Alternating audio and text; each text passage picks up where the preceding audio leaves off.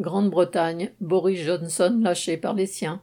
Jeudi 7 juillet, le Premier ministre conservateur britannique, Boris Johnson, a finalement été contraint de démissionner.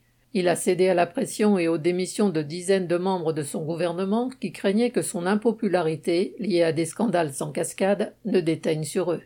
Johnson, Premier ministre depuis la victoire des conservateurs aux élections législatives de décembre 2019, a donc renoncé à sa fonction de leader du parti mais il restera Premier ministre jusqu'à ce que les conservateurs se soient trouvé un nouveau chef, comme le veulent les us et coutumes du système institutionnel britannique.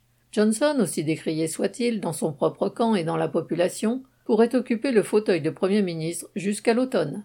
Cette farce en dit long sur ce que vaut, entre guillemets, la plus vieille démocratie du monde.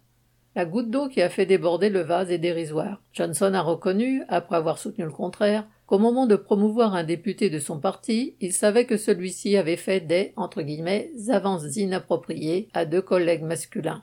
Ce petit mensonge serait passé inaperçu s'il ne s'inscrivait dans une très longue série. Or le vase était bien plein, surtout depuis le Partygate, à savoir la révélation qu'en 2020, Johnson et ses proches avaient, en plein confinement, bafoué les règles imposées au commun des mortels et fait la fête à de nombreuses reprises dans des locaux gouvernementaux. Il y a déjà onze candidats à la succession. Le futur Premier ministre sortira d'obscures tractations dans lesquelles la population n'aura pas son mot à dire. D'après les politiciens connaisseurs des traditions séculaires du Parti conservateur, ce choix dépendrait de l'honneur et de l'intégrité de ses dirigeants.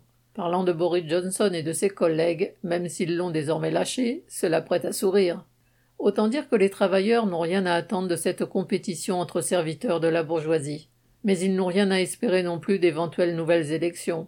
Selon les derniers sondages, si elles devaient se tenir demain, l'opposition travailliste serait gagnante. La cause en est d'abord que le rejet du gouvernement s'est accentué ces derniers mois, et pas seulement du fait des frasques de Johnson.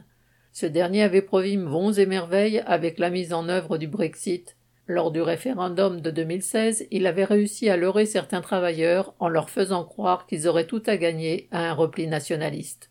Aujourd'hui, ces derniers ne peuvent que se rendre à l'évidence. Les milliards que Johnson avait promis de réinjecter dans le système de santé font toujours défaut, et le niveau de vie, loin de s'élever par la magie supposée de la rupture avec l'Union européenne, est en train de s'effondrer, l'inflation approchant des 10%. Quant à l'exode de dizaines de milliers de travailleurs étrangers venus de l'UE, il a désorganisé l'économie sans fournir un seul emploi aux travailleurs britanniques.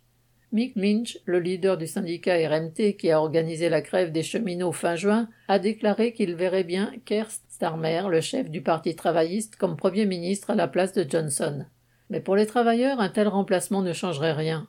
On l'a vu notamment de 1997 à 2010 sous Tony Blair et Gordon Brown, deux premiers ministres travaillistes qui ont largement contribué à la précarisation du monde du travail. Quoi qu'il en soit, dans le cadre de ce système, la classe ouvrière ne peut mettre ses espoirs dans une élection. Sa mobilisation collective, comme le mouvement de grève qui a commencé dans les chemins de fer et auquel s'oppose le Parti travailliste, sera le meilleur levier pour s'opposer aux attaques contre le monde du travail. Thierry Hervé.